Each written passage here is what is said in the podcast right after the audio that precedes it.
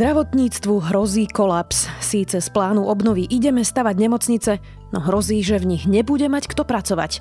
Je pondelok 24. mája, meniny má Ela a bude dnes jasno až polojasno od 19 do 24 stupňov. Vítajte pri Dobrom ráne. V dennom podcaste denníka Sme, moje meno je Zuzana Kovačič-Hanzelová.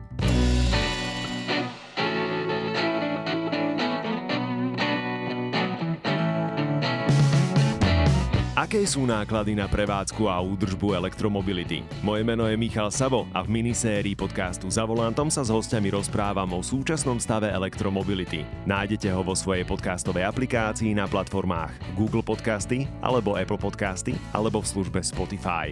Prináša vám ho Škoda Auto Slovensko.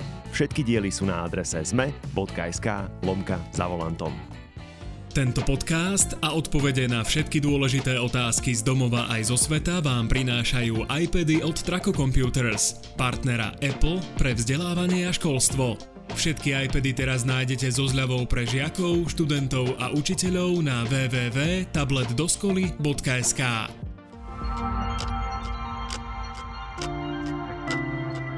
A teraz poďme na krátky prehľad správ.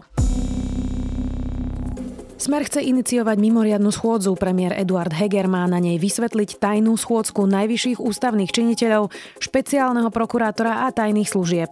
Na stretnutí na centrále SIS sa mali rozprávať o živých prípadoch aj o obvinení bývalého šéfa SIS Vladimíra Pčolinského. Mimo vládky aj samozprávy kritizujú novelu stavebného zákona Štefana Holého. Tá má zvýhodniť developerov a zobrať právomoci samozprávam aj občanom.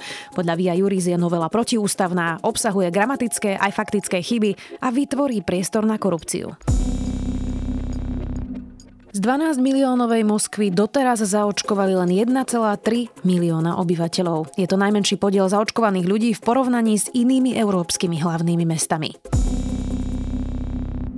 Viac takýchto správ nájdete na sme.sk.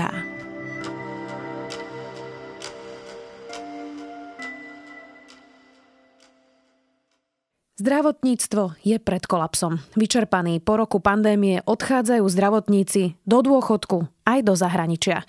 Slovensku chýbajú už teraz tisíce sestier a po núdzovom stave majú v nemocniciach nadčasy, nevyčerpané dovolenky a vyčerpaných ľudí. Slovensko čaká ďalšia výzva. Možno totiž postaví z plánu obnovy nové nemocnice, v ktorých nebude mať kto pracovať. Viac o tejto téme s analytikom Martinom Smatanom. Dávajú už podmienky, ktoré asi budú musieť byť akceptované a to je to, že si chcú zobrať dlhodobú dovolenku. Množstvo sestier odchádza do dôchodku po tom všetkom, čo zažili, alebo odchádzajú úplne do inej sféry zo zdravotníctva. Nám sa naozaj znásobujú ponuky zo zahraničia. Do, to, čo bolo pred covidom, je teraz násobne väčšie. Martin, tak podľa tých e, dát za prvé 4 mesiace tohto roka odišlo do dôchodku viac cestier ako za celý rok 2018. Vieme, že prečo je to tak? Áno, a nie je to až také prekvapujúce. Ešte v roku 18 a 19 sme na ministerstve zdravotníctva pripravili takú veľkú technickú analýzu nedostatku zdravotníkov pre bezpečnostnú radu tejto krajiny. No to prezentovalo, že prečo to tak je, kto chýba, ako chýba a tak. A práve u sestier sme pozorovali asi ten najhorší demografický trend zo všetkých profesí v zdravotníctve keď sa napríklad pozrieme na rok 2009, tak eh, percento sestier starších ako 60 rokov bolo približne 3,8%. O 10 rokov neskôr, čo je posledný dátum, ktorý máme mm. nejako validovaný rok 2019, tak to percento narastlo z 3,8 na 11,4, čiže za 10 rokov to sa strojnásobilo a práve v 60 plus je u sestier už ten, ten hraničný vek, môžu ísť na dôchodok tak. No dobré, a odišli teraz preto, že počas tej pandémie boli tak vyčerpané, že radšej šli všetky do dôchodku? Tak no a my sme presne vtedy riešili, že okrem toho, že ako to zabrániť ten trend a mnohé iné faktory, sme riešili aj, že vlastne prečo už vtedy nešli do dôchodku, veď to je 11,4% sestier, to je 3600 sestier, že prečo vlastne stále robili veď v tomto zdravotníctve v rozpadnutých nemocniciach náročnými pacientami. No a tak sme robili nejaké prieskumy, nejaké dotazovania a z nich vlastne vyplynulo, že ich motivuje to, že vlastne to oni to berú ako povolanie. Oni chcú robiť dobrovoľne, lebo ich to baví, chcú sa starať. Veľa z nich robí kvôli tomu, že vie, že keby nerobilo, tak tie oddelenie má personálne problémy a potom tam bola skupinka, ktorá robila kvôli tomu, že keďže to nie je nejaké finančne dobre platené, použiaľ nemali nejaké rezervy, tak ešte si chceli niečo zarobiť predtým, ako na ten dôchodok. No a teraz, keď si predstavíme, čo stalo minulý rok, tak e, prvá vlna bola ste v poriadku, tam sme dokonca aj sestrami zdravotníkom tlieskali, ale počas druhej vlny tie sestry pozorovali, že okrem toho, že nemohli ísť na dovolenku, nemohli odísť, lebo bol ten e, núdzový mimoriadný stav a všetky tie pravidla, ktoré platili, tak do toho ešte pozerali, ako sa tí umáci hádajú a vedú vlastne nás do nejakých veľkých chýb a zlých rozhodnutí, čo sa potom prejavilo na tisíckach hospitalizovaných a umrtí, o ktorých sa práve oni museli starať. A čo sa to teda nejako dostali? No v princípe nič, lebo ten 7 eurový príplatok na COVID, už len forma, ako to bolo ohlásené 31.12. na Facebooku pána expremiera, že sa to nejakým spôsobom skompenzuje pre tých zamestnancov, tak to určite nie je ďakujem alebo niečo, čo by skompenzovalo ten stres, to vyčerpanie, ktoré zažívali počas toho roku. Ja preto vôbec nie som teda prekapený, že oni stratili tú, tú ilúziu, tú chuť pracovať, keď už nemusia. A pochopiteľne teraz, keď končím zo tak veľa z nich si povedal, že toto za to teda nestojí. My už teda mesiace hovoríme o tom, že keď sa skončí ten núdzový stav a hovorili to vlastne aj politici, keď ho predlžovali, že nemôžeme ho zrušiť, pretože nám odídu zdravotníci. Toto bol jeden z tých argumentov. Viacerých lekárov to vtedy teda rozčertilo, eh, že či ich teraz budeme nutiť vlastne zostávať v tej práci. Teraz sa skončil Čiže očakáva sa naozaj nejaký exodus lekárov a sestier v najbližších mesiacoch? To všetko podľa mňa bude závisieť do toho, čo teraz bude nasledovať pár týždňov, lebo vieme aj od z komunikácie, či už od, s odbormi alebo s komorami, že veľa zdravotníkov čaká, že ako zareaguje štát, že či sa otvoria nejaké tie problémové veci, ktoré ich trápia od, od eh, nejakým mzdových ohodnotení až po kompetenčné nejaké nastavenie v rezorte, ale už keď vieme, koľko odišlo k dnešnému dátumu do dôchodku z tých všetkých sestier, tak reálne plne súhlasím s tými odhadmi, ktoré dali sesterské komory, pardon, že tento rok odíde minimálne 1500 až 600 sestier, čo pravdepodobne bude absolútny rekord a posunie nás to o 2 až 4 roky skôr k takému tomu, nazveme to, hraničnému stavu, keď už bude mať extrémne problémy poskytovať už aj akutnú zdravotnú starostlivosť. Ako to bude vyzerať v praxi? Ja neviem, diagnostikujú mi nejaký nádor rakovinový a budem čakať dlhšie na operáciu? Môže tam byť veľa, ako nazme to, takých, takých eh, prejavov. Prvý prejav napríklad bude ten, že sa zniží nejaká úroveň bezpečnosti alebo, alebo kvality, by som dokonca nazval, lebo nechybajú iba sestry a lekári, ale napríklad aj logopeti, maséri, fyzici alebo záchranári. Veď už len kvôli tomu, že ako malo bolo záchranárov, tak sa pred dvoma rokmi musel upravovať systém, ako fungujú záchranné zdravotné služby, lebo tam boli nejaké personálne normatívy, že koľko záchranárov a kohokoľvek musí byť v tom jednom vozidle, tak sa to normálne zľahčovalo, lebo sa to nedalo naplniť. Lebo sme už nemali toľko záchranárov, aby sa tie vozidla dali eh, lege artis prevádzkovať. Čiže čo to znamená? To znamená, že sa znižuje, nazme to, nechcem povedať, že odbornosť, ale akože do určitej miery to súvisí nejakou bezpečnosťou a kvalitou prevádzky, nie teda iba sanitných vozidiel, ale aj jednotlivých oddelení.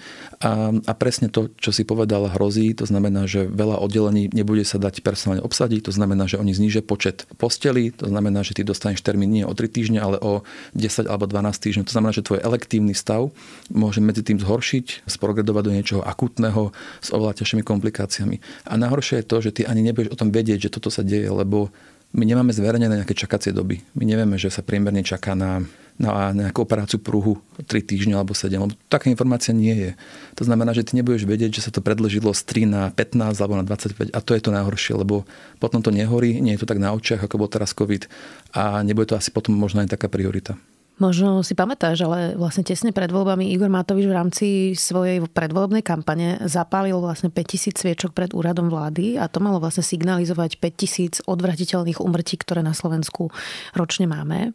A teda, že 5000 ľudí zomrie zbytočne preto, že nedostanú adekvátnu zdravotnú starostlivosť. Tak toto číslo chápam správne, že sa teraz po tomto roku, keďže odchádzajú zdravotníci, ešte zvýši? Bohužiaľ, obávam sa, že odpovede áno. Ono sa, aj keby tí, tí zdravotníci ostali zhoršie kvôli tomu, že ako vieme, odkladali sa viaceré diagnostické vyšetrenia, napríklad kolonoskopie klesli 18%, mamografické vyšetrenia 18%, takže my vieme, že toto sa nám vráti v tom, že nezachytíme niektoré nádorové ochorenia, to znamená, že práve tie odvratiteľné mŕtia narastú. Ale presne ako si spomínala, toto tiež pravdepodobne prispieje, len ten proces bude pravdepodobne regionálny, lebo vieme, že čím viac na západ ideme, tým viac chýbajú sestry, čím viac na východ, chýbajú lekári. To znamená, že bude to také zmiešané. Ale áno, čím ďalej pôjdeme v čase, čím viac mesiacov bude ubiehať, tak tým horšia tá situácia podľa mňa bude. Inak už dnes, predtým, než sa rozprávame o tom, že teda budú odchádzať teraz aj sestry, aj zdravotníci, nám chýbalo 14 tisíc sestier podľa štatistík a dát. Ako sme sa vlastne do tohto bodu dostali? Lebo to nie je žiadna novinka, o ktorej sa tu rozprávame. E, vlastne roky sa diskutuje na Slovensku o tom, že máme nedostatok sestier, že nám odchádzajú lekári. Ako sme sa vlastne postupom času dostali do, do tohto bodu? Tak možno k tým 14 tisícom onom to číslo vychádza z porovnania nejakého priemerného počtu sestier na počet obyvateľov v rámci OECD krajín.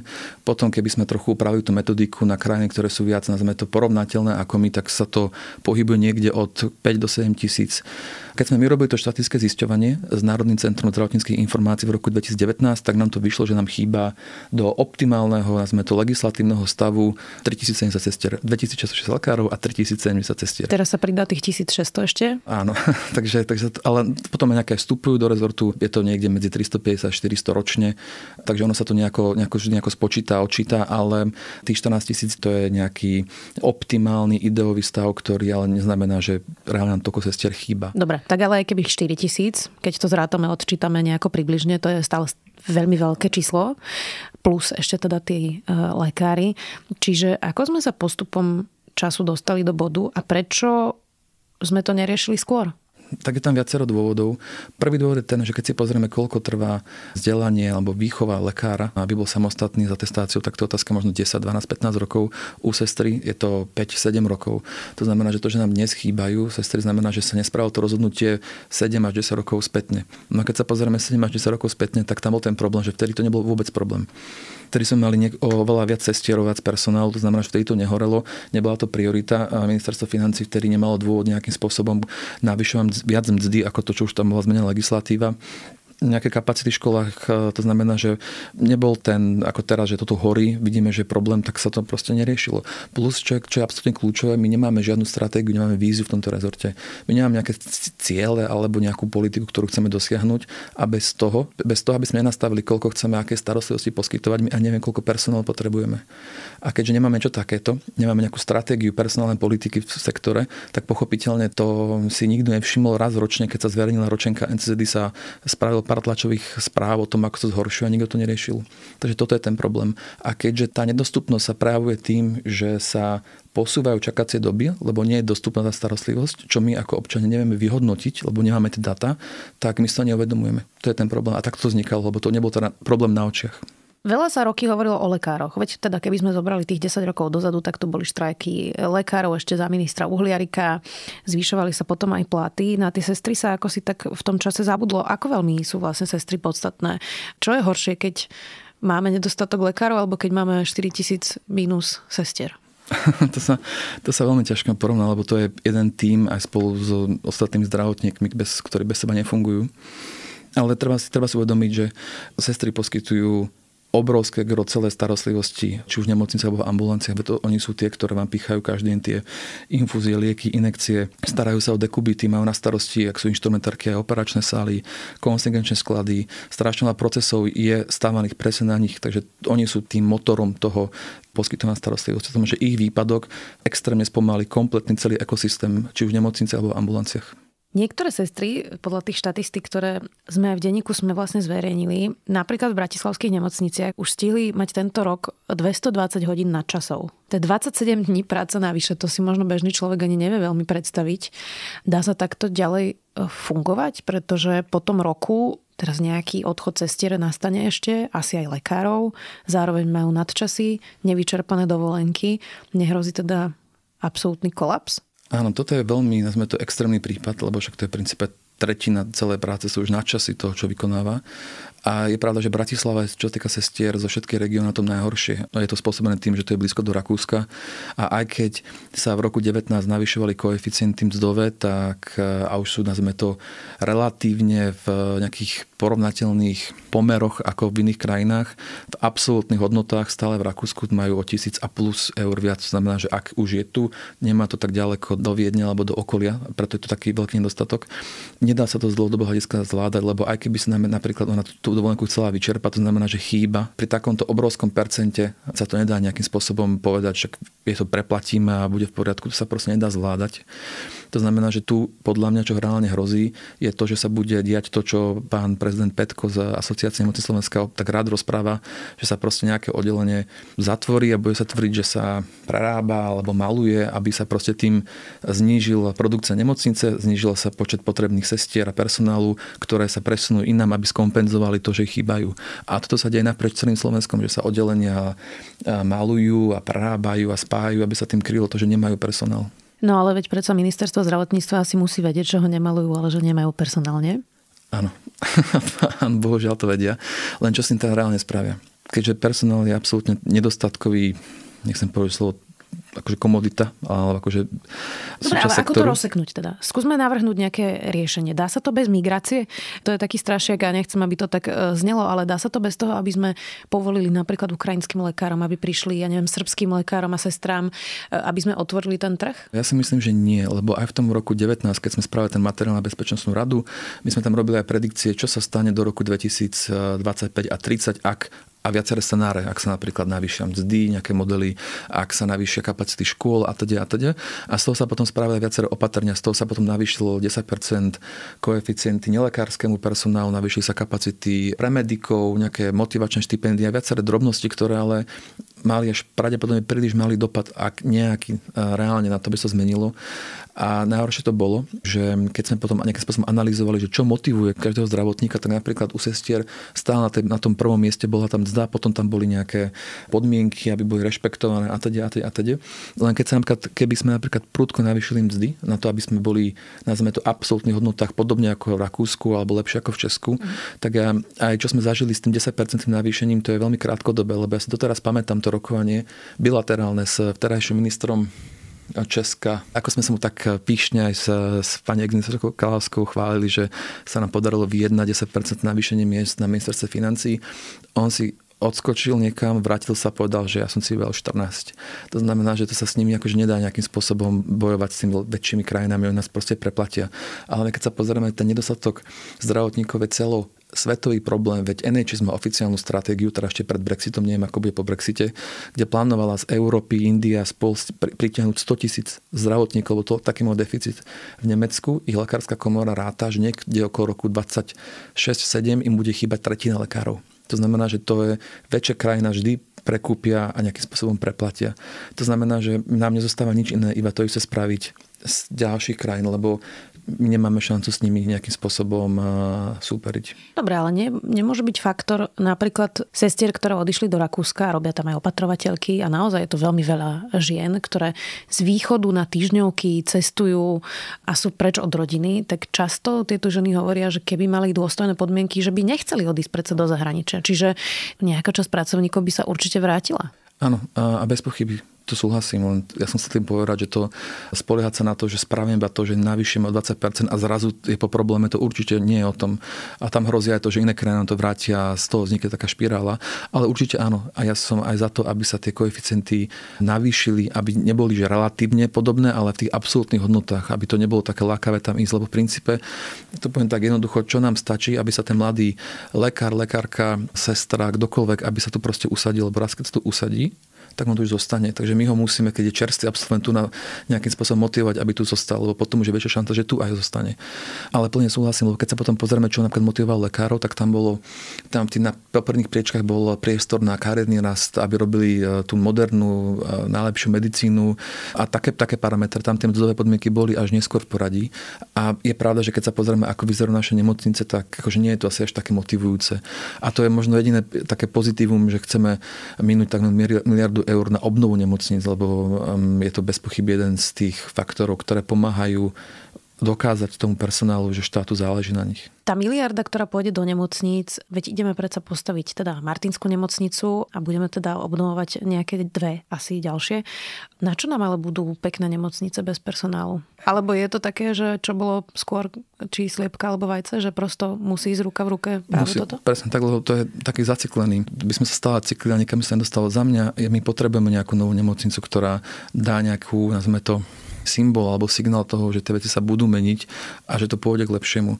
Lebo čo teraz vidíme, sú rozostávané rásochy, nejakú stále chýbajúcu víziu ministrov, ktorí sa premiérne menia každý 21 mesiacov. To znamená, že tí zdravotníci nemajú nejakú nádej, že to jednoho dňa bude lepšie. A čo oni potrebujú? Nejaký signál, že áno, toto je ten znak toho, že to bude lepšie a čo skoro.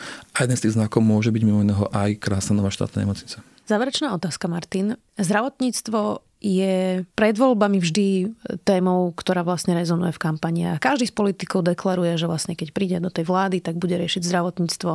Hovoria všetci aj o stratifikácii, o ďalších systémových krokoch a potom teda vždy príde teda nejaká nová vláda a nejak sa to vždy nepodarí. A vlastne sa v tom tak plahočíme už veľmi dlho. Je to pretože je to tak komplikované, alebo je tam prosto veľká rezistencia nejakých lobistických skupín, alebo chýba leadership tým politickým stranám. Teraz myslím naprieč všetkým, pretože to zatiaľ nevyriešil nikto. Čo je ten najväčší problém? Prečo o tomto rozprávame už viac ako 10 rokov a nikam sme sa veľmi nepohli? Hm, to je pomerne ťažká otázka. ja si myslím, že ministerstvo zdravotníctva by malo byť absolútne apolitické. Tam, tam by mali byť niečo ako úradníckí nominanti, ktorí budú plniť zadanie, ktoré som spomínal, že nám chýba, že aké indikátory chceme dosiahnuť a prečo a akým spôsobom a budú mať normálny kontrakt ktorí, a budú to robiť odborníci, profesionáli. Lebo treba si uvedomiť, že keď každých tých 20 na mesiacov, keď sa zmení minister, aj keď to bolo z tej istej strany, či to bol Smer alebo kdokoľvek, tak každý mal nejaký svoj iný pohľad, iné riešenie a on to spôsobuje veľkú diskontinuitu. Veď zoberme si aj akákoľvek reforma, ktorá bola zavedená a jeden z ministrov si ju nepostrážil, takže on niečo navrhol a niekto iný to zmenil a niekto iný to potom mal na starosť nejako, nejako dodržiavanie a z toho potom vzniká to, že my sme absolútny hybrid sektor. My sme liberálny trh aj so silným vplyvom štátu, aj s nejakými časťami, ktoré sú preregulované, nejakými, čo sú absolútne deregulované. Nemá to nejaké smerovanie, nemá to hlavu a petu a potom sa nedá pochopiteľne stanoviť nejaká vízia pre personál a pochopiteľne ten personál žiadnu víziu nevidí. Za mňa, ako som povedal, ja by som zdravotníctvo odčlenil a nech, nech tam sú fakt profesionáli. Pri iných sektoroch kľudne, nech sú tam nominanti akokoľvek, ale v zdravotníctve, keď ide o tie životy, a sme to videli na teraz na covide, tak ja si myslím, že toto je najlepšie a možno jediné riešenie. Hovorí analytik Martin Smatana. Vďaka.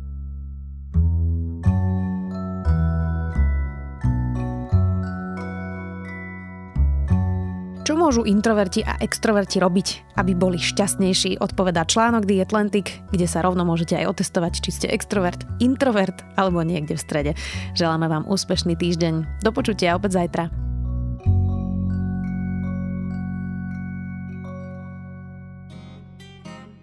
Viete, čo je to piatoček? Ja vôbec, ja akože absolútne vôbec, hej. Skutočne? Nie. Piatoček je satirický podcast nie len o politike. Klamstva, klamstva a klamstva. Kristýna, Viktor a Adam vás v ňom každý týždeň prevedú tým najbizarnejším, čo sa stalo na Slovensku aj vo svete. V každom dieli vyberú aj tragéda týždňa a na záver sa možno aj trochu opustia. Čože? Piatoček vychádza prekvapivo každý piatok. Vždy vo výplatný termín júnový, júlový, to znamená vo výplatnom termíne za kalendárny mesiac mája. Nájdete ho vo všetkých podcastových aplikáciách. A je, je. Poskávame vás všade. Viete čo, urobím to tak, že